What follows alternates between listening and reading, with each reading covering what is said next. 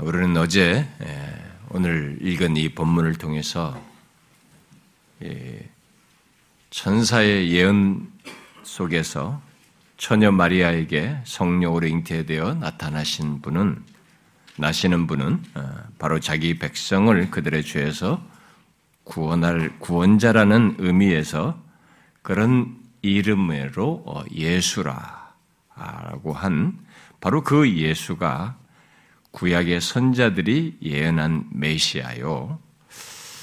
이사야가 임마누엘로 어, 말한 바로 그분이다. 곧 우리와 함께 하시는 하나님으로 오시는 분이시다라고 마태가 인용한 이 내용을 우리가 살폈습니다.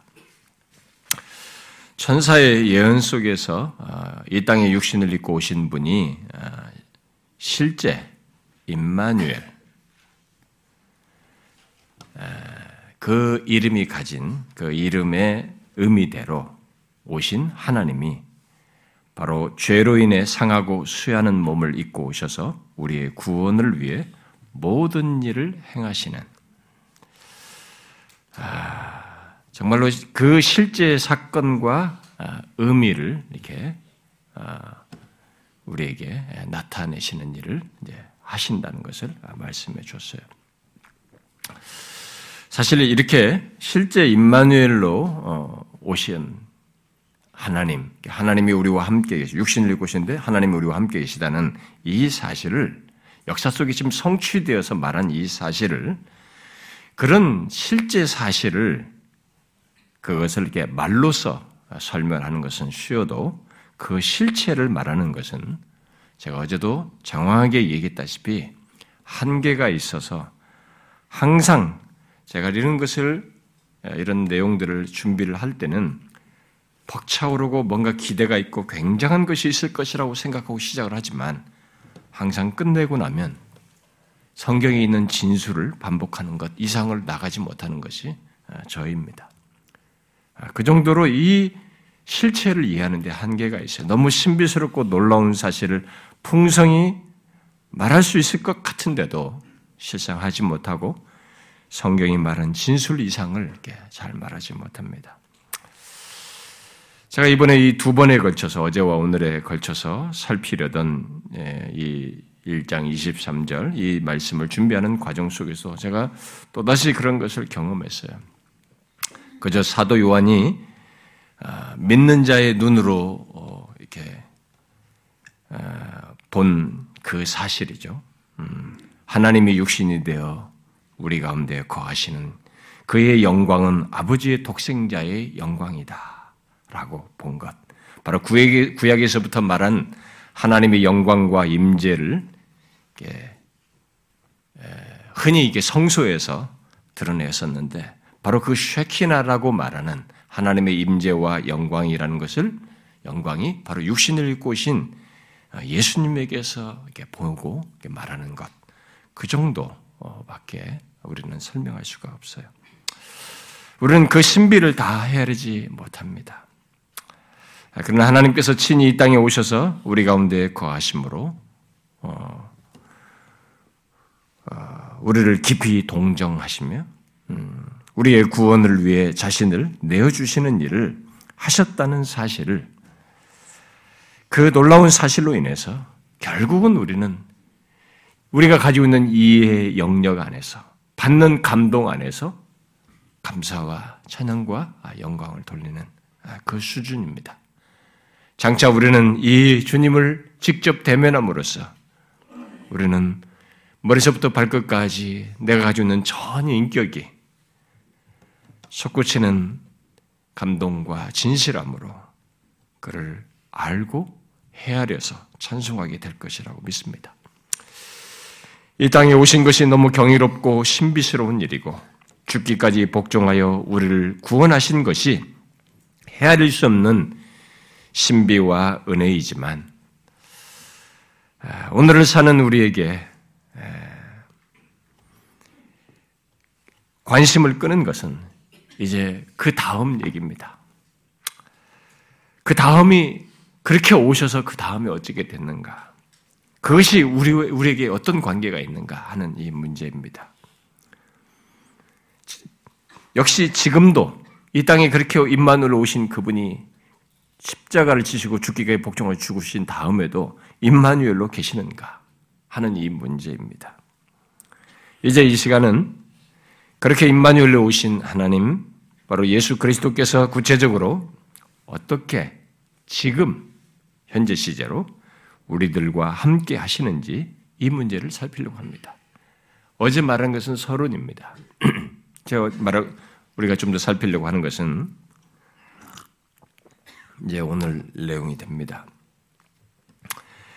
자, 이 성탄절에 하나님께서 친히 이 땅에 오셨다는 것을 기억하며 어, 감사하는 일을 우리들이 해야 하겠습니다만은 이제 우리에게 더 관심을 불러일으키고 또 중요하게 여겨지는 것은 그렇게 육신을 입고 오신 하나님, 곧 예수 그리스도께서 이 땅에 오셔서 우리의 구원을 위한 모든 것을 이루시고 부활 승천하셔 하여서 지금 우리와 함께 하시는 것을 어떻게 나타내시는가 하는 거예요. 바로 이제 이 사실을 알고 살아계신 하나님, 우리와 함께 계시는 하나님을 삶 속에서 보는 것입니다. 그걸 경험하면서 사는 것입니다. 그것이 신자의 복된 삶이에요. 신자만 가지고 있는 특권인 것이거든요. 그 문제를 생각해 보고 싶은 것입니다. 제가 아까 서두에 얘기했다시피 이게 본론이기 때문에 아, 여러분들이 잘 인내하시면서 이 내용을 잘 따라 들으시고 오늘 성경 공부도 없기 때문에 좀만 인내하시면 좋겠습니다. 근데 오늘 처음 오신 분들은 제가 조금 너무 죄송합니다. 우리 교회 처음 오신 분들은 무슨 설교가 저렇게 기냐. 아, 그리고 종종 뭐 어제도 어떤 분이 왔는데 새로운 분이 무슨 막 교수 뭐 강의하는 것 같다는데 아, 너무 예화에 길들여졌고 여러분들이 20분짜리 설교에 길들여져서 그런 것 같습니다. 저는 미안하지만 음, 짧게 해도 말씀은 잘 전할 수 있지만 아, 저는 하나님의 말씀을 충분히 펼치는 데는 시간이 필요하다고 믿습니다. 제가 항상 하는 얘기입니다. 아, 드라마 50분은 10분처럼 지나가는데 설교가 조금만 길어지면 이렇게 하면서 힘들어하는 것은 우리가 정말로 위선적이다고 봅니다. 성탄절에 근데 뭐 정 급하신 분들은 어, 가셔도 됩니다. 어, 저는 은혜 받을 자만 은혜 받자 이게 저희 논지니까요. 음. 아, 오늘 이 마태복음 음, 이 본문에서 말한 이 내용은 약 2000년 전에 역사 속에서 실제로 일어난 것을 말하고 있습니다. 곧 앞서서 오랜 세월 동안 많은 선자들이 예언한 대로 성취되어서 하나님께서 정말로 사람의 몸을 입고 이 땅에 오셨고 그 뒤로 33년 동안 사시면서 우리의 구원을 위한 모든 것을 이루기 위해서 십자가에 달려 죽으셨습니다. 그러나 거기서 끝나지 않았어요. 좋은 아름다운 한 위인의 삶으로 끝난 게 아닙니다. 3일 만에 부활하시고 40일 동안 제자들과 함께 하시며 많은 사람들에게 자신이 부활하신 분명히 죽은 것을 다 알고 있는 그 환경 속에서 자신이 살아나셨다는 것을 보이시고 승천하셨습니다. 승천하시기 전에 주님은 마태복음 끝절에서 임마누엘로 오신 자신이 앞으로 어떻게 할 것인지를 분명히 밝히셨습니다. 예수께서 말씀하실 때 말씀하여 이르시되 하늘과 땅의 모든 권세를 내게 주셨으니 그러므로 너희는 가서 모든 민족을 제자로 삼아 아버지의 아버지와 아들과 성령의 이름으로 세례를 베풀고 내가 너에게 분부한 모든 것을 가르쳐 지키게 하라. 그러고 나서 뭐라고 그랬어요? 볼지어다. 내가 세상 끝날까지 너희와 항상 함께 있으리라. 이렇게 말했습니다. 이렇게 말씀하신 주님은 사도행전 1장에 기록된 대로 제자들이 보는 가운데 하늘로 올리우셨습니다. 승천하셨어요. 그러면 그 다음은 어떻게 되었습니까? 그에 대해서 마가복음 16장에 이렇게 기록하고 있습니다. 주 예수께서 말씀을 마치신 후에 하늘로 올려지사 하나님 우편에 앉으시니라 이렇게 기록하고 있습니다. 이제 우리가 주목할 사실은 우리와 같은 몸을 입고 오신 하나님, 바로 그 임마누엘로 오신 하나님, 바로 예수 그리스도께서 부활 승천하여 하나님 보좌 우편에 통치자로서 영광 가운데 계시다는 사실입니다. 하나님 보좌 우편에 앉으셨다. 이렇게 하나님 우편에 앉으셨다. 이런 또 우편에 계시다. 뭐 이런 성경의 표현을 문자적으로 이해하면 안 됩니다. 그뭐 어디 의자에 더 이렇게 크게 앉아 있는 그런 모습을 상상하면 안 되는 것입니다. 보좌 우편이라고 하는 것은 권능과 영광의 장소를 상징하는 것입니다.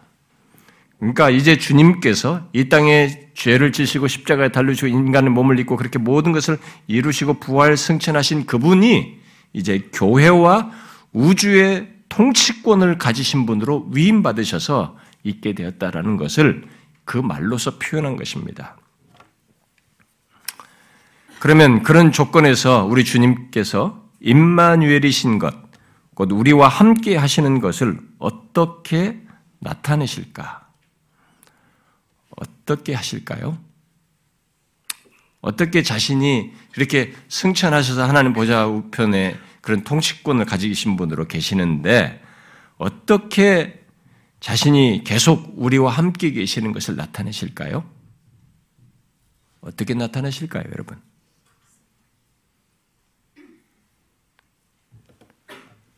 이게 질문할 때는 조는 사람이라도 깨야 되는데, 음. 어떻게 나타내실까요? 말씀으로요. 자신이 이렇게 계신 것. 근데 그 말씀은 연관성은 있습니다만, 제가 미리 말을 합니다만, 성령을 통해서 자신의 임재 사실과 임재의 목적을 나타내십니다. 아, 물론 예, 뒤에 설명하겠지만 그렇다고 성령을 대리자로 삼고 자신은 거를 둔다는 의미가 아니에요. 주님 자신이 실제로 성령을 통해서 함께 계십니다. 그게 무슨 의미인지는 제가 설명하겠습니다. 어제 말씀에 이어서 이제 우리가 생각할 사실은 이것입니다.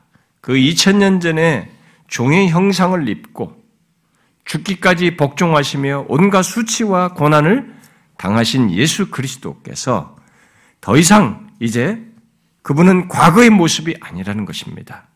심지어 대제사장으로서도 이 땅에 육신을 입고 계실 때는 우리의 죄를 지시고 하나님 앞에 나아가서 속죄를 구하며 직접 자신이 속죄의 제물이 되었어요.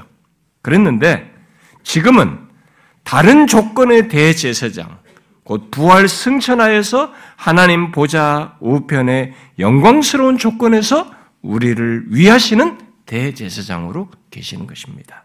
그러니까 우리와 함께 하시는 것을 이제는 영광스러운 보좌에서 영광스러운 조건에서 우리를 위해 일하시는 것으로 나타내시고 있다는 것입니다. 그러면 그러하신 조건에서 어떻게 우리와 함께 하신다는 것인가? 그것은 먼저 바울이 로마서 8장에서 말하는 대로 대제사장으로서 하나님 보좌 우편에서 우리를 위해 기도하심으로써 함께 하십니다.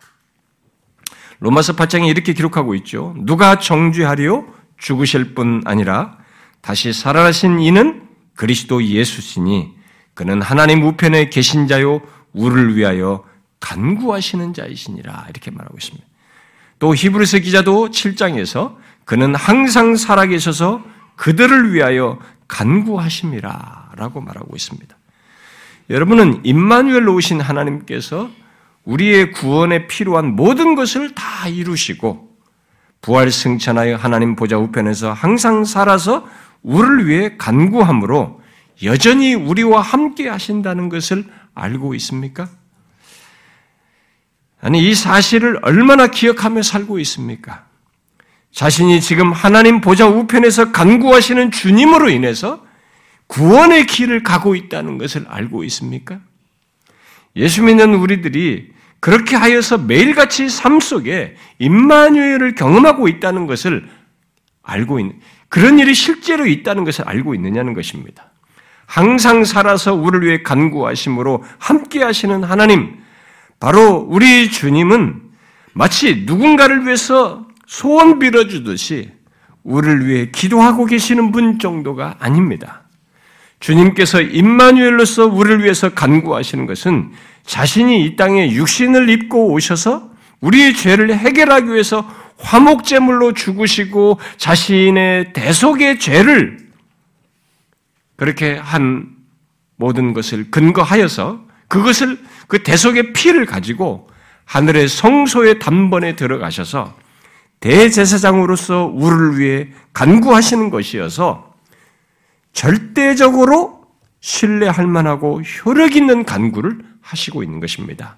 그래서 히브리서 기자는 그 사실을 분명히 말하고 있죠. 그리스도께서는 장래 좋은 일의 대제사장으로 오사 염소와 송아지의 피로 하지 아니하고 오직 자기 피로 영원한 속죄를 이루사 단번에 성소에 들어가셨느니라 이렇게 말하고 있습니다. 그래서 과거에 이 땅에 육신을 입고 임마누엘로 오신 예수님은 지금 우리 죄를 속하신 대세제상으로 완전히 달라진 조건과 위치에서 우리를 위하여 간구하고 계시는 것입니다. 바로 우리의 영원한 복으로, 영원한 영광으로 이끌기 위한 간구를 하고 계시는 것이죠. 그런데 제가 알기로 어, 예수 믿는 사람들 중에 상당수가 지금 주님께서 하나님 보좌 우편에서 우리를 위해서 간구하는 것을 그저 어떤 사람이 우리를 위해서 복을 빌어주고 안전하게 살게 해달라고 기도하는 것 정도로 가볍게 생각해요. 그 정도로 얄팍하게 생각합니다. 그것은 히브리스 기자의 말대로 대제사장으로서 자기 피로 영원한 속죄를 이루사 단번에 성소에 들어가셨다는 것, 그리고 요한일서 2장에서 하늘 보좌에 계신 주님을 대언자로 말하고 있는 것을 잘 모르고 그러는 것입니다. 주님께서 지금 하나님 보좌 우편에서 우리를 위해서 간구하는 것은 그저 이 세상에서 조금 더 안전하고 건강하고 복받고 잘 사는 것 정도로 그야말로 몇 년짜리를 위해서 간구하시는 것이 아닙니다. 그것은 임마누엘로 오신 예수 그리스도께서 화목 제물이 되시어서 자기 피로 영원한 속죄를 이루었기 때문에 그것을 가지고 우리의 정죄와 심판을 받지 않도록 하신 그것에 근거해서 우리들이 죄가 있는 이 세상, 악이 있는 이 세상에 살면서 정죄와 심판과 형벌을 받지 않는 그런 위치와 상태를 계속 누리도록 하기 위해서 간구하시는 거예요. 이 말을 잘 이해하셔야 됩니다. 굉장히 중요한 사실이에요.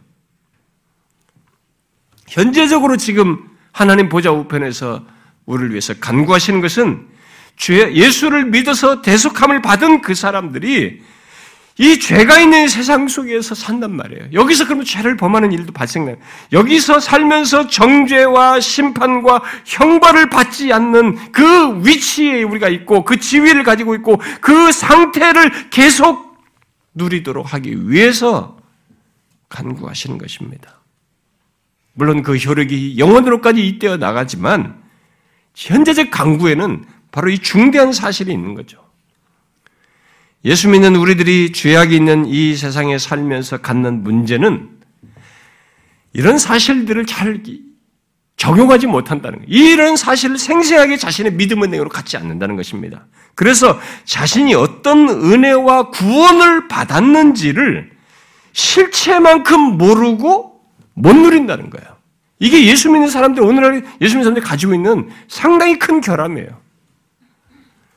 또 임마누엘로 오셔서 우리의 죄를 속하고 지금도 간구하심으로써 수많은 은혜를 또 영적인 혜택을 자신들이 받고 있음에도 불구하고 그것이 어떻게 있게 되는지를 있게 되는지를 거의 생각지 않고 살아간다는 것입니다. 그것은 그 모든 것이 임마누엘로 오신 하나님 지금도 하나님 보좌 우편에서 자기 피로 우리를 위해 간구하심으로써 있게 되는 것임을 그 실상을 알지 못하기 때문에 그런 것이죠. 그 주님을 바라보지 않기 때문에 그런 것입니다. 우리는 그 주님 때문에 영원한 구원, 그 영원한 구원을 현재적으로 갖고 지속하고 확신한 장래를 향해서 나아가고 있는 것입니다. 여러분은 그 실체를 알고 누리십니까?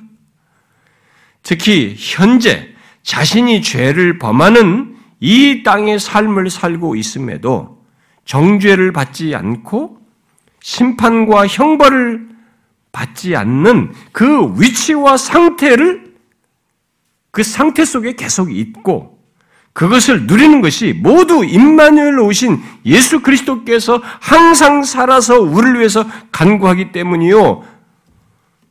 우리를 위해서 어, 대언하기 때문이라는 것을 알고 반응하느냐는 거예요. 여러분 이것이 얼마나 놀라운 사실입니까? 우리는 예수를 믿고 난 이후에도 욕심을 품고 마음에 허다한 죄를 품고 심지어 그 욕심에 끌려서 빠져서 죄를 행실로 짓습니다. 어떤 때는 부지중의 죄를 죄요. 그리고 마음과 생각으로 짓는 죄까지 생각하면 형용할 수가 없습니다. 그런데도 정죄와 심판과 형벌이 없는 위치와 상태에 우리가 계속 있습니다. 그것이 어떻게 가능합니까? 그것은 임마누엘로 오신 그리스도께서 지금 현재 시제로 우리의 삶의 현재적인 조건 속에서 그런 죄가 있는 그 조건 속에서 대제사장으로 우리를 위해서 간구하시며 대언하시기 때문입니다. 바울은 그 놀라운 사실, 그 형용할 수 없는 복된 사실을 기억하고 누가 정죄하리요? 이렇게 말한 뒤에 죽으셨다가 부활하신 그리스도께서 하나님 우편에 계셔서 우리를 위해서 간구하신다라는 사실을 말하고 있습니다. 아니 그분은 아예 우리를 위해 간구하시는 자이시다라고 말했습니다. 우리는 간구하시는 이 주님 때문에 곧 자기 피로 우리의 죄를 영원히 속하시고 단번에 성소에 들어가셔서 하나님 보좌 우편에서 우리를 위해서 항상 간구하시는 주님 때문에 그래서 항상 함께 하시는 것 때문에 예수 믿고 난 뒤에 죄를 범함에도 불구하고 정죄를 받지 않습니다. 그 일이 생겨요, 그래서. 형벌을 받지 않는 일이 생기는 것입니다. 여러분들은 이런 일이 하나님 보좌 우편에서 간구하시는 주님으로 인해서 실제로 우리에게 일어나고 있다는 사실을 알고 있습니까? 우리는 분명히 죄를 짓고 있습니다. 그 죄는 그 죄의 특성상, 죄가 있으면 죄의 특성상, 죄가 있다라는 말을 들어야 하고, 그래서 정죄를 받아야 하고, 그에 따라서 그 죄에 대한 형벌을 받아야 하는 조건을 가져요. 우리들이. 그 당연한 사실 때문에 사단은 예수 믿는 우리들이 범죄했을 때 그 죄로 우리 안에서 정죄감을 불러일으키는 참소를 하는 것입니다. 끝없이. 그러나 예수 믿는 우리에게 기이한 일이 있는 것이죠.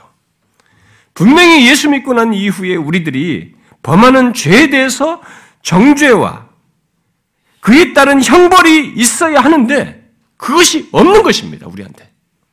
너무 기이한 일이 벌어지는 것이죠. 그래서 바울이 로마서 8장 1절에서 이제 그리스도 안에 있는 자에게는 결코 정죄함이 없다라는 얘기를 한 것이에요. 그런 일이 실제로 일어나는 것입니다. 내가 사단의 참소로 정죄함을 느끼는 일은 있을 수 있어요. 내가 정죄감을 느끼는 일은 있을 수 있지만 실제로 정죄되는 일은 없는 것이에요. 왜 그렇습니까? 임마누엘로 오신 하나님 예수 그리스도께서 우리의 죄를 대속하셨 하셨을 뿐만 아니라 그런 위치와 상태를 계속 갖도록 대언하시면서 간구하시기 때문에 그런 거예요. 그렇다고 마음껏 죄를 지어도 된다 이런 얘기는 아니입니다. 이미 하나님은 우리가 범하는 죄에 대해서 얼마나 혐오하시는지 구약의 이스라엘 백성들의 역사 속에서 뿐만 아니라 하나님의 아들 예수 그리스도께서 우리의 죄를 지으시고 가시는 모든 그 여정 속에서 고난을 당하고 십자가에 달려 죽으시는 것을 통해서 아주 선명하게 드러내셨어요. 그러므로 예수 믿는 자는 하나님께서 그렇게 그 죄에 대해서 혐오하시며 적대하신다는 것을 알기에 죄를 쉽게 짓지 않습니다. 예수 믿는 우리의 특권은 죄 짓는 특권이 아니에요. 무엇입니까? 죄가 있는데 임마누엘로 오신 예수 그리스도 때문에 우리의 죄를 대속하고 지금도 하나님 보좌 우편에서 우리를 위해서 간구하시는 것 때문에 정죄를 받지 않고 그 죄에 대한 형벌이 없다는 것이에요. 이게 특권이에요.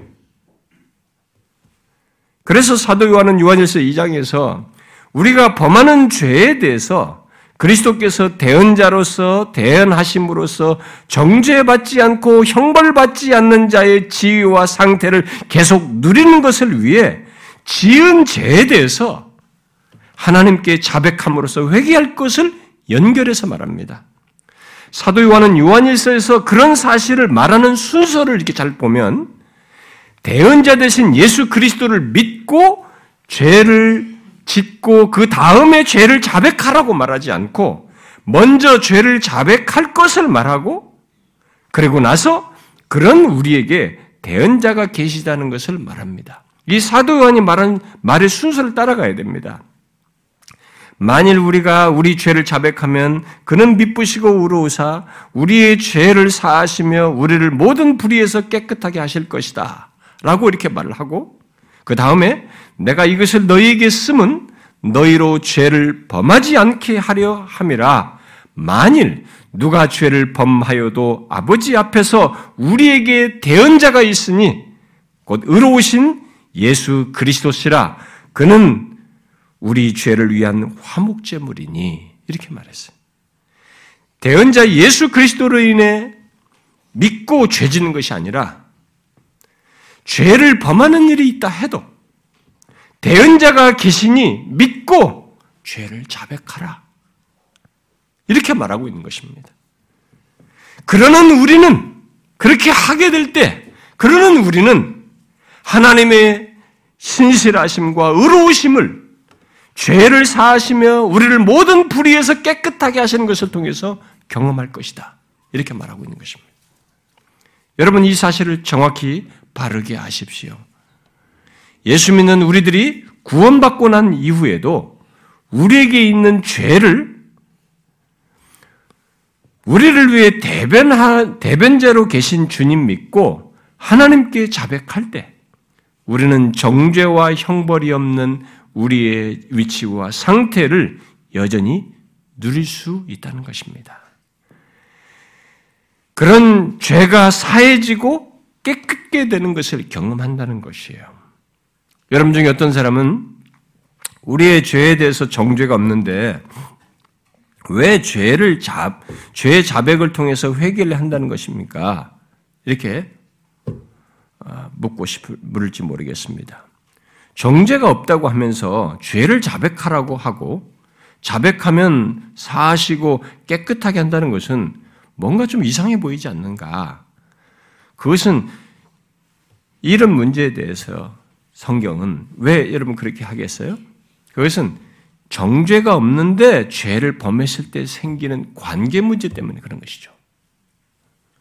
죄를 범하면 하나님과의 친밀함이 깨지고 그와 긴밀한 교통을 가졌던 그 관계에 금이 가고 또 그로 인해 우리들에게 어둠이 들여지기 때문에 그랬습니다. 여러분들이 경험해 보셨죠? 죄를 범하면 내가 원치 않는데 나에게 어둠이 드리워져요.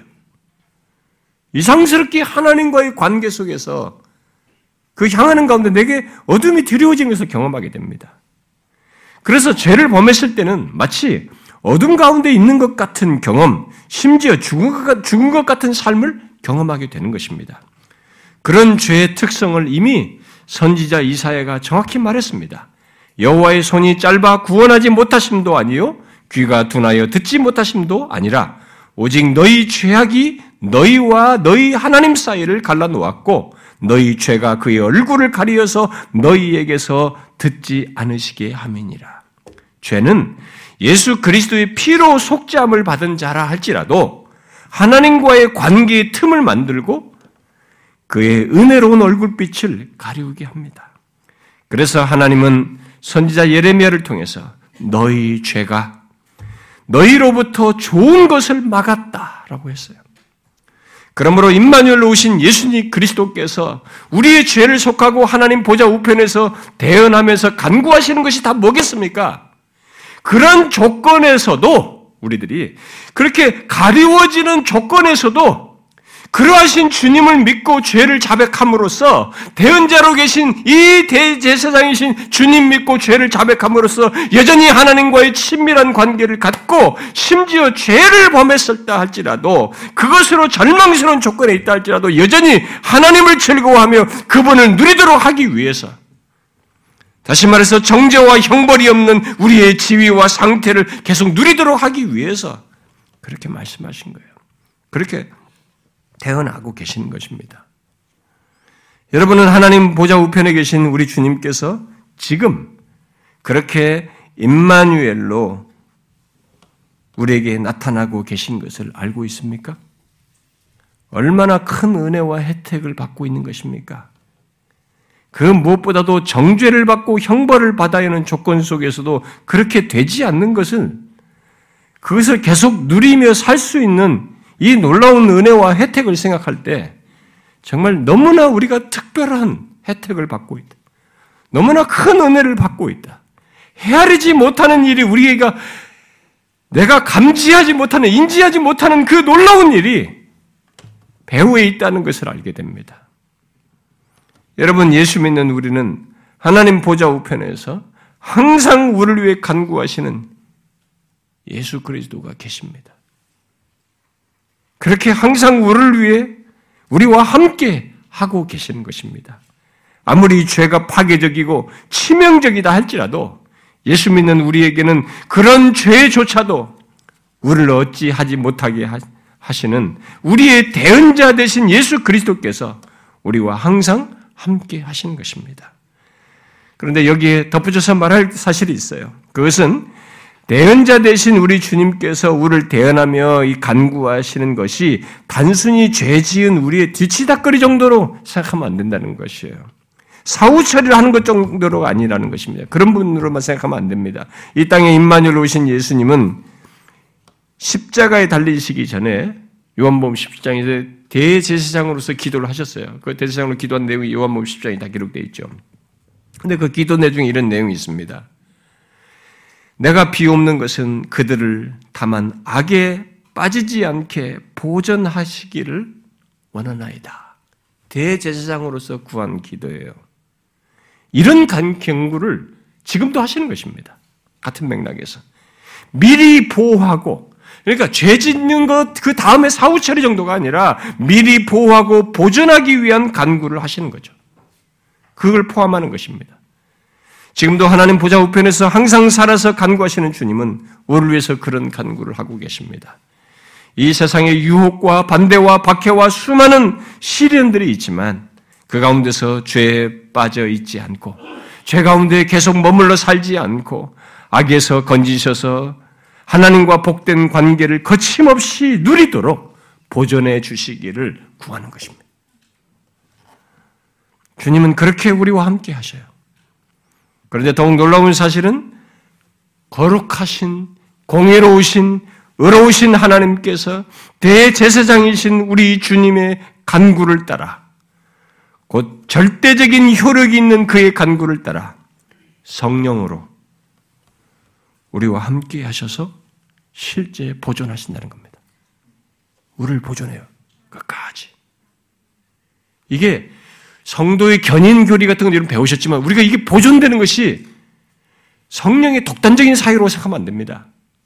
다 성부, 성자, 성령, 삼위가 엮여 있어요. 성, 적용적인 사역을 주되게 성령께서 우리 인격 안에서 하시지만 거기에 엮여 있어요. 그렇게 보존되도록 간구하시는 이 대제사장이신 대언자신 우리 주님의 기도가 있는 것입니다. 결국 지금 하나님 보좌 우편에서 우리를 위해 대언하시고 간구하시는 것은 자신이 이 땅에 오셔서 우리를 구속하신 것의 복됨과 부요함을 우리들이 그 어떤 방해도 없이 지속적으로 누리도록 하려는 것이고 그 가운데서 영광으로 나아가도록 하기 위한 것입니다. 그러므로 하나님 보좌 우편에서 대제사장이요 우리의 대언자로 계신 주님께 중요한 것이 무엇이겠어요? 그 대언자로 계신 주님께서 중요시 여기면서 그분 자신에게 중요한 것이 뭐겠습니까? 그것은 우리들이 죄를 범했을 때 하나님과 소원한 관계, 어둠의 상태에 잠시라도 머물지 않고 더 나아가서 그리스도께서 구속하신 것의 그 복됨과 부유함을 곧 하나님과의 복된 관계를 막힘없이 누리는 거예요. 이것이 주님께 관심이에요. 주님께 이것이 중요한 것입니다. 그래서 이것을 갖도록 하기 위해서 하는 기계적으로 간구하는 것이 아니에요. 우리들이 죄를 범했을 때도 막힌 문제가 있단 말이에요. 근데 그것이 막히지 않고 그 조건에서 다시 하나님과 복된 관계, 자기가 십자가를 통해서 이룬 이 복되고 부유한 것을 풍성히 누르도록 하고자 하는 것이 주님께 중요한 것이고, 간구하면서 갖는 주요한 생각이고 의도예요. 목적입니다. 막힘없이 누리는 거죠. 그러므로 우리는 그 주님 믿고 어떻게 해요? 죄가 있을 때는 이런 주님 믿고 이런 대언자로 계신 주님 믿고 기꺼이 죄를 자백함으로써 회개해야 되는 것입니다. 그게 요한일서의 순서예요. 무조건 예수님께서 십자가에서 다 내 죄 용서하셨으니까 아, 이렇게 말하면서 죄를 가볍게 여기고 어? 죄의 고백도 없이 그냥 사는 것은 지금도 우리를 위해서 간구하심으로써 여전히 임마누엘로 나타나시는 주님의 존재와 사역을 업신여기는 것이고 자신의 간구로 우리를 복되게 하려는 주님의 그런 선하심과 의도를 저버리는 것입니다. 짓밟는 것이에요. 여러분 왜 예수 믿는 우리들 심지어 죄를 범하는 일이 있는 우리들에게 거룩한 역사가 있고 하나님의 은혜가 멈추지 않고 하나님께서 우리의 기도를 듣고 응답하시며 또 우리 안에서 성화의 역사가 계속 있는지 아십니까? 모두 그리스도께서 자신의 대속의 근거에서 우리를 위해서 간구하시기 때문이에요. 그야말로 성부 하나님과 성령 하나님의 임재와 역사, 은혜 베푸심 등이 있는 것은 모두 우리의 죄를 대속하시고 우리와 연합하여서 지금도 하나님 보좌 우편에서 우리를 위해서 대하고 간구하시는 이 생생한 주님의 역사 때문에 그래요. 그래서 예수님은 일찍이 요한복음 14장에서 너희가 내 이름으로 무엇을 구하든지 내가 행하리니 이는 아버지로 하여금 아들로 말미암아 영광을 받으시게 하려 하심이라 라고 했습니다. 우리의 기도뿐만이 아니에요. 우리의 신앙 여정 속의 모든 것이 다 예수 그리스도로 말미암아서 받고 누리는 것입니다. 어떻게 구체적으로 어떻게 하죠? 하나님 보좌 우편에서 간구하시면서 친히 우리와 함께 하시는 임마누엘을 어떻게 드러내시면서 그렇게 하신다는 것인가? 그에 대해서 예수님께서 요한복음 14장에서 정확히 말씀하십니다. 내가 아버지께 구하겠으니 그가 또 다른 보혜사를 너에게 주사 영원토록 너희와 함께 있게 하리니 그는 너희와 함께 거하시며 또 너희 속에 계시겠습니다. 어떻게 하셔요? 어떻게 임마누엘, 그 친히 하나님이 함께 하시는 것을 계속 나타내신다고 말하고 있습니까? 바로 보혜사 성령을 통해서요. 그렇습니다. 성령 하나님이 우리와 함께 계시는 것을 통해서 더 정확히 말하면 우리와 함께 거하시며 아예 우리 속에 계심으로써 그렇게 우리와 함께 임마누엘로 나타나시는 것입니다. 예수님은 그렇게 말씀하시면서 내가 너희를 고아와 같이 버려두지 아니하고 너희에게 오리라 이렇게 말씀하셨어요. 결국 성령을 통해서 우리와 함께 하시겠다는 것입니다. 그렇다면 예수님께서 마태복음 18장에서 두 세 사람이 내 이름으로 모이는 곳에 나도 그들 중에 있으리라 이렇게 말씀하신 것이나 또 마태복음 28장에서 내가 세상 끝날까지 너희와 항상 함께 있으리라라고 하신 이 말씀은 모두 어떻게 실제가 된다는 것입니까? 그렇게 예수님께서 말씀하신 것이 도대체 어떻게 실제가 된다는 거예요? 모두 성령 하나님을 통해서인 것입니다. 우리 주님은 또 성부 하나님 또한 성령 하나님을 통해서 그러니까 우리 주님 성부 하나님까지 마찬가지 다 성령 하나님을 통해서 임마누엘 곧 우리와 함께 계시는 것입니다. 성령을 통해서 임마누엘을 나타내시는 거죠. 그것은 예수님께서 요한복음 14장에서 내가 아버지 안에 거하고 아버지는 내 안에 계신다라고 한 것과 같은 것입니다. 그래서 또 예수님은 요한복음 16장에서 무릇 아버지께 있는 것은 다 내 것이라. 그러므로 내가 말하기를 그가 여기 여기서 그는 성령입니다. 성령이 내 것을 가지고 너희에게 알리시리라. 그가 성령이 내 영광을 나타내리니 내 것을 가지고 너희에게 알리겠습니다.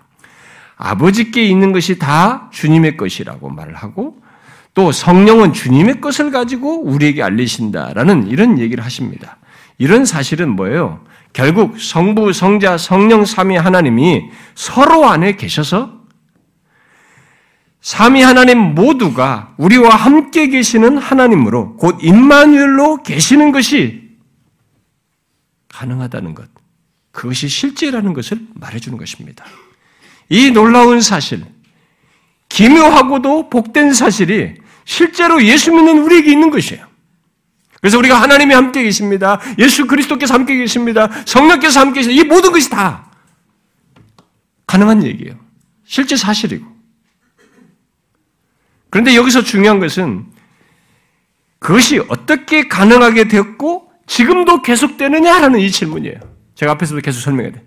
이런 일이 실제로 어떻게 가능하게 되고 실제로 현재적으로 계속되고 있느냐라는 문제입니다.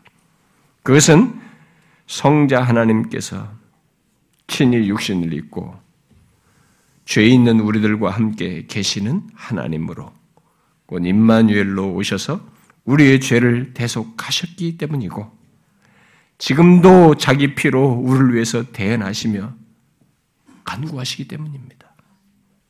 하나님께서 우리와 함께 계시는 것은 기계적으로 함께하는 것이 아닙니다. 그것은 바로 그런 우리를 우리 주 예수 그리스도의 생생한 현재적인 직접적인 사역, 실제로 인격적인 역사를 우리 가운데서 그렇게 관계 속에서 행하심으로써 있는 것입니다. 그러므로 이 땅에 육신을 입고 오신 임마누엘 그렇게 직접 함께 거하시며 함께 하시는 것은 그것을 우리 안에 거하시는 성령을 통해서 현재적으로도 그대로 우리에게 있게 되는 것입니다.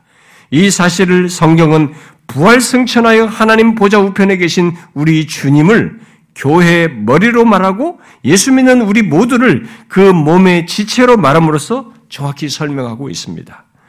그러니까 성경에서 그리스도를 머리로 또 우리를 지체로 말한 것이 단순히 이론이 아니라 실제라고 할 때 그것이 어떻게 가능한가에 대한 이 대답이 하나님 보좌 우편에 계신 그리스도께서 성령을 통해서 그리 하신다는 거예요. 그래서 진실로 우리와 연합되어 있고 우리의 삶 속에서 항상 함께 하시는 것을 제자들과 함께 했듯이 실제로 이 땅에 계실 때 함께 하셨듯이 그렇게 함께 하신다는 사실입니다. 똑같이 그 이상으로 하시는 거죠. 여러분은 예수 믿는 우리에게 예수 그리스도의 생명, 이 그리스도의 생명이 그렇게 해서 역사하고 있다는 것을 알고 있습니까? 예수 그리스도의 생명이 역사한다는 것은 여러분 이런 걸 추상적으로 생각하면 안 됩니다. 예수 믿는 우리들에게는 누구든지 참된 신자는 그리스도와 연합된 관계에서 그리스도의 생명이 역사하게 돼 있어요. 예수 그리스도의 생명이 역사한다는 것은 달리 말하면 예수 그리스도와 인격적인 관계를 갖고 있다는 것입니다. 그런데 그것이 어떻게 가능하냐라는 거예요. 하나님 보좌 우편에 계신 주님의 임재, 곧 그가 우리와 함께 계시는 것을 경험함으로써 그의 생명이 역사하는 것, 곧 그의 인격적인 관계가 어떻게 가능하냐라는 거예요. 어떻게 요 성령을 통해서요. 지금 하나님 보좌 우편에 계신 우리 주님은 하나님이시면서 동시에 육신을 입기 전까지는 그렇지 않았지만 아, 죽으셨다가 육신을 입고 죽으셨다가 살아나셔서 영화로운 몸을 입은 그야말로 완전한 사람이요 영광스러운 사람으로 계십니다. 분명 성부 하나님과 성령 하나님 동일하게 동일한 신성을 가지고 계시지만 현재 우리 주님은 영화로운 사람의 몸을 함께 지니신 분으로 계시는 것입니다. 그런데 주님이 말씀하셨단 말이에요. 두세 사람이 내 이름으로 모인 곳에 나도 그들 중에 있고 내가 너희를 고아와 같이 버려두지 않고 또 세상 끝날까지 항상 함께 있을 것이다라고 말씀을 하시고 실제로 우리와 함께 하신 것을 나타내시며 임지하신단 말이죠. 어떻게? 성령을 통해서 성령과 함께해요. 그래서 바울의 서신들을 잘 읽어보시면 성령이 우리 안에 거하시는 것과 우리 주님이 거하시는 것을 거의 동일시하고 있어요. 아예 고린도후서 3장에서는 주는 영이시다라고 말을 하고 있습니다. 앞에 주는 모든 학자들이 말하듯이 예수님이시고 뒤에 영은 성령이세요. 그렇게 둘을 동시하는 것입니다. 그리고 또 고린도후서 3장에서 예수 믿는 우리를 그리스도의 편지라고 하고는 우리를 그리스도의 편지라고 그랬어요. 그랬는데 그리스도의 편지인데 성령에 의해서 쓰여진 편지로 얘기를 하고 있습니다.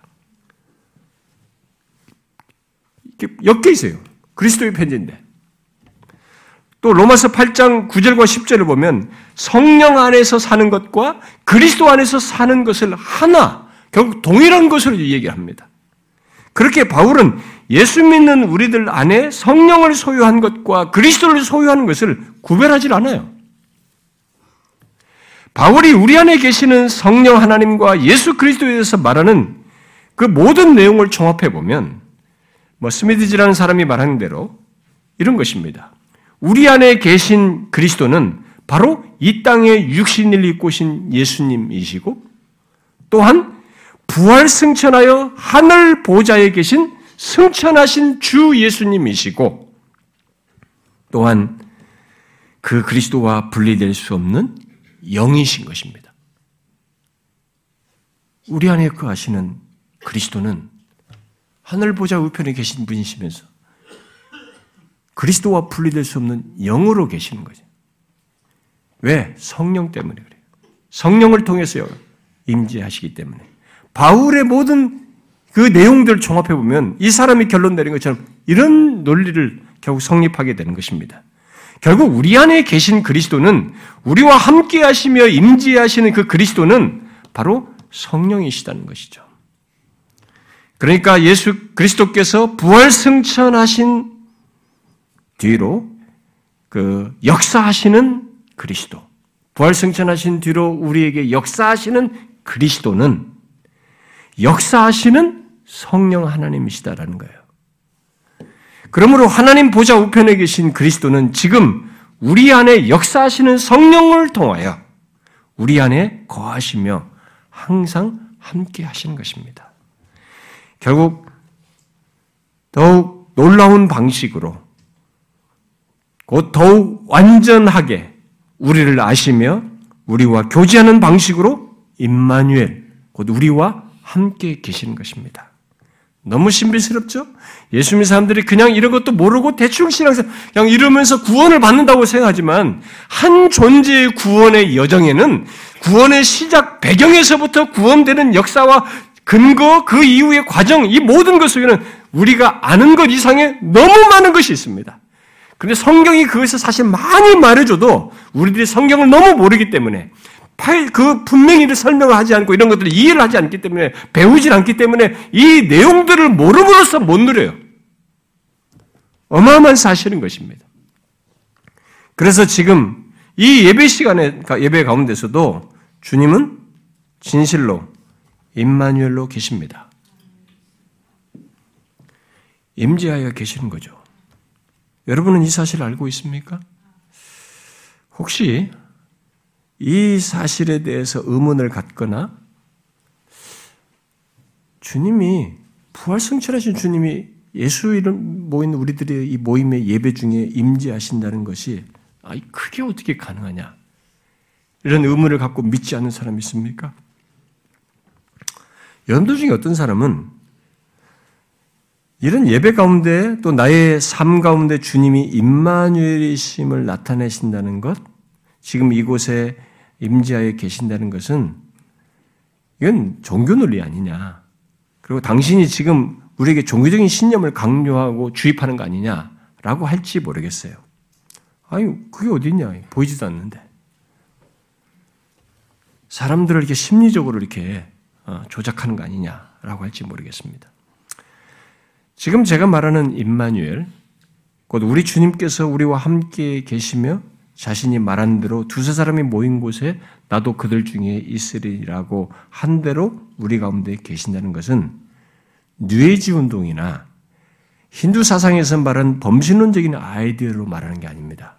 여러분 지금도 힌두 사상이나 뉴에이지 같은 사람들은 신을 근처에서 자기 접근하고 이게 느낄 수 있다고 말해요. 모든 것 심지어 나무에서도 느낀다고 말하고 다 그렇습니다. 제가 말하는 게 지금 그런 얘기가 아니에요.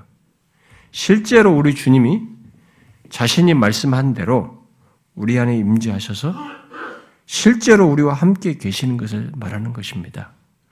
그것을 어떻게 알 수 있습니까? 그걸 어떻게 알 수 있어요? 그것은 보좌 우편에 계신 주님께서 성령을 통하여 지금 이곳에 임재하여 우리와 함께 계신다는 증거를 보면 알겠죠. 그 증거가 뭡니까? 그 증거는 바로 인격적인 작용과 능력으로 거룩한 역사가 있는 것입니다. 그게 증거예요. 단순히 종교적인 신념이라면 그 신념을 가진 그 사람이 전부일 것입니다. 그러나 정말 우리 주님이 임재하셔서 함께 하신다면 또 우리와 하, 항상 함께 계시다는 것이 사실이라면 그분과 우리 사이에 인격적인 작용이 있을 것입니다. 인격적인 작용이란 인격 대 인격의 교통을 말하는 것이죠. 만일 인격적인 교통의 대상이 없으면 어떻게 되겠어요? 진짜 인격적인 교통의 대상인 주님의 임, 주님이 임재하시지 않는다면, 없어서 그런 것이 없다면 어떻게 되겠습니까? 그렇다면 당연히 인격적인 작용, 상호 교통이 없겠지요. 그런데 잘 보십시오. 우리 주님이 보이시지 않는 것 빼고 또 성령이 보이시지 않는 것 빼고 예수의 이름으로 모인 우리 안에 어떤 일이 있습니까? 인격적인 작용이 있지 않습니까? 물론 사단도 인격적인 작용의 대상으로 나타나서 역사할 수 있습니다. 그래서 다른 종교적인 모임에서도 사단에 의해서 인격적인 작용이 있는 것을 보일 수 있어요. 그래서 그들은 이 사단에 의한 어떤 인격적인 작용을 경험합니다. 거기서 어떤 걸 경험하기도 해요. 그래서 그걸 딱 붙는 것입니다. 그걸 확 믿죠. 그, 그걸 신앙으로 갔습니다. 그 사단도 그걸 imitation 할 수 있습니다. 그러나 달라요. 우리 주님의 임재 속에 있는 인격적인 작용과는 완전히 다릅니다. 뭐가 다르겠어요? 우리 주님의 임재가 있을 때는 인격적인 작용 속에 거룩하신 그분의 속성을 따라 거룩한 역사가 있습니다. 이 거룩한 역사가 인격적인 작용에 나타나요. 그래서 누가 시키지 않는데 주님을 향하여 진실한 마음을 품고 주님을 사랑하고 그분께 감사하고 찬양하고 그분의 말씀에 감동을 받고 반응하여 거룩한 소원을 품고 그렇게 행하고자 하고 섬기려고 하고 그렇게 행실로 나아가는 이런 일이 있습니다. 특히 자신의 죄를 자각하여서 회개하고 거룩함으로 나아가는 일이 있는 것입니다. 사단에 의한 작용은 이런 거룩한 것이 없어요. 유사품만 있지. 이런 일들이 다 무엇입니까? 바로 교회의 머리 대신 우리 주님과 인격적인 작용이 있기 때문에 있는 것이에요. 성령을 통하여 인격적인 작용이 있기 때문에 우리에게 그런 일이 있는 것입니다. 그것은 우리 주님께서 성령을 통해서 우리 안에 임재하셨고 계시고 함께 계시다고 하는 증거인 것입니다. 그러므로 지금 하나님을 예배하고자 하는 마음을 가지고 그를 경배하며 그의 말씀으로 감동을 받으며 거룩한 반응을 갖는 일이 우리 안에 있는 것은 뭐예요? 우리 주님이 우리 안에 임재하여 함께 계시기 때문입니다. 여러분 이 사실 아십니까? 이 놀라운 비밀을 아십니까? 이건 조작할 수 없어요.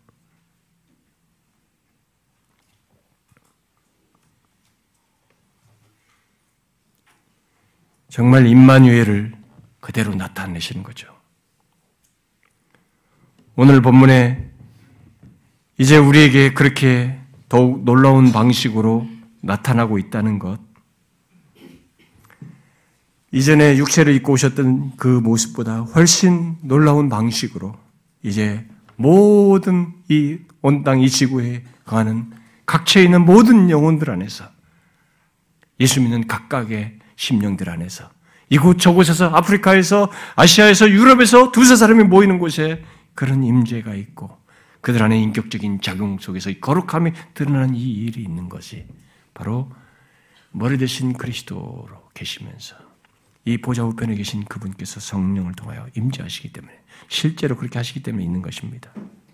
중요한 것은 이 임마누엘을 단순히 지식으로 아는 것이 아니라 삶 속에서 실제로 보며 그 주님과 복된 관계를 확인하면서 사는 거예요.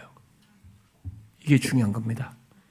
이게 우리에게 중요한 사실이에요. 예배 속에서뿐만 아니라 일상의 삶 속에서 그것을 인지하고 살아가는 것입니다. 아, 보이지도 않는데 어떻게? 여러분, 보는 것보다 더 확실해요. 여러분들이 믿음으로 행해보면서 경험해보세요. 보는 것보다 더 확실합니다. 제가 항상 말하죠? 눈에 보는 현실보다 더 강력한 현실로 역사하시는 분이 하나님이에요. 정말 우리 주님은 예수 믿는 우리들 옆에서 모든 것을 함께 하십니다. 아니, 성령이 우리 안에 거하심으로 사듯이 우리 안에 모든 것을 아시는 가운데 함께 계십니다. 특히 우리가 범죄할 때, 죄가 있을 때, 그것으로 정죄와 형벌이 없는 지위와 상태를 잃지 않고 계속 누리도록 하기 위해서 그분은 우리를 위해 태어나십니다. 그 순간에. 죄가 있는 우리 그 순간에. 놀라운 얘기 아닙니까? 우리는 전혀 생각 못하고 죄 짓습니다. 부지 중에 죄지어요. 그리고 그 이후에도 심각하게 생각지 않고 시간을 보낼 때가 있습니다. 근데 그 순간에도 그는 태어나십니다. 근데 아까 그 대연 쪽에 사후 처리만이 아니라 보전을 강구한다고 그랬죠. 이것 때문에 주님은 우리가 자각하지 못할 때는 주님의 간구 속에는 이게 포함되어 있다고 봐요. 뭐요? 속히 자백함으로써 어두워 있고 하나님과 거리감을 갖고 있는 저 상태가 회복되도록 하시옵소서. 그럼 뭐요? 아비가 자식을 징계한 같이 징계하시는 겁니다. 그 간구에 대한 응답으로 징계가 있는 거예요, 자식에게. 긍정적인 사인인 것이죠. 그렇게 해서라도 정죄와 형벌이 없는 지위와 상태를 풍성히 누리도록 자신이 십자가에서 이룬 이 어마어마한 복을 못 누리는 일이 없도록 막힘이 없이 계속 누리도록 하기 위해서 간구하시는 것입니다. 성경에서 주님이 대언자로 계시고 간구하는 이게 뭡니까? 무슨 상징적 행동이에요? 실제 행동이에요. 현재 시제입니다. 예수 믿는 우리 신앙의 여정 시작부터 끝까지 전 삶의 한순간도 쉬지 않고 있는 사실이에요. 그것에 근거해서 우리가 죄가 있는데 정죄가 없다는 것을 경험하는 것이고 그 죄에 대한 형벌도 받지 않는 것이며 하나님과 죄 있는데도 복된 관계를 회복해서 사는 일이 가능한 것입니다. 얼마나 놀라운 일이 사실입니까? 예수 믿는 것이 얄팍한 것입니까? 여러분 잘 생각해 보세요. 구원받은 것이 이렇게 얄팍한 특권입니까? 하나님이 이렇게 깊이 관여해 있습니다. 저는 깜짝 놀랍니다. 마치 하나님이 내게 목을 맨 것 같아요. 나는 무지해요. 나는 신경 안 씁니다. 내 죄짓고도 그걸 몰라야 하면서 살아가고 있습니다. 때로는 뻔뻔하기까지 해요. 근데 이분이 내가 망각하고 있는 나를 향해서 쉬지 아니하고 간구하신 아니 나를 위해서 죽으시고 십자가에서 모든 죄를 대속하신 것도 어마어마한 일인데 거기서 멈추지 않냐고 그 조건에서 하나님과 복된 관계를 계속 누리라고 누리도록 해달라고 누릴 수 있도록 해달라고 간구하셔요. 나한테 목을 맨 것 같습니다. 너무 지나친 표현인 것 같지만 그렇게밖에 설명이 안 돼요. 어찌 이게 가능한 것입니까? 이게 구원이에요. 이게 예수 믿는 것입니다. 얼마나 부유한 것입니까? 그렇게 우리와 함께 계십니다. 임종 순간까지. 그리고 그 이후에는 영화로운 조건에서 영원히 함께 하시는 것입니다. 여러분과 제가 받은 특권과 복이 얼마나 큰 것입니까? 기이하고도 놀라운 것입니다. 임마누엘. 오늘 본문에 이 놀라운 성취를 말한 이 임마누엘이 이렇게 경이로운 사실로 우리에게 존재하는 것입니다. 많은 내용을 내포한 임마누엘이에요. 그분이 친히 진짜로 우리와 함께 계십니다. 그것을 삶 속에서 보셔야 합니다. 어렵다고요? 힘들다고요? 좋습니다. 악이 있는 이 세상, 그걸 주님이 알기 때문에 여기서 다 겪으셨고 동정하시면서 간구하는 거예요. 죄 있는 것, 죄 있을 것 알고 간구하시는 겁니다. 자기 피로 간구하는 것입니다. 힘들다고요? 우리는 만왕의 왕이죠. 만주의 주요, 세상의 심판자요, 세상의 통치권자이신 영원한 통치권자이신 그분이 우리를 위하시며 우리를 위해 간구하십니다. 그가 함께 계셔요. 이 사실을 잊지 되는 거예요. 바울이 감옥에서도 그걸 의식했던 것입니다. 자기가 감옥에 있지만 여기도 임마누엘이 하나님이 함께 하신 것을 믿었던 것이죠. 우리도 똑같습니다. 사랑하는 성도님 여러분, 주께서 오신 이 성탄절에 이 복되고도 놀라운 소식, 이 어마어마한 사실, 그것을 자신에게서 보십시오. 자신의 인생 속에서 보시라고요. 오늘뿐만 아니라 내일 우리가 임종의 순간까지 이 사실을 잊지 말라는 것입니다. 임마누엘이다. 내가 임종할 때도 하나님이 함께 하신다는 것을 보시라는 겁니다. 그게 예수 믿는 자의 특권이에요. 우리가 아는 것이죠. 우리가 알고 경험하는 것입니다. 이 부유한 복이 심지어 이 자리에 처음 온 사람까지 아직 예수를 알지 못하는 자에게까지 있기를 주님께 구합니다. 여러분들이 임마누엘 풍성히 누릴 수 있기를 바래요. 주 앞에 설 때까지 기도합시다.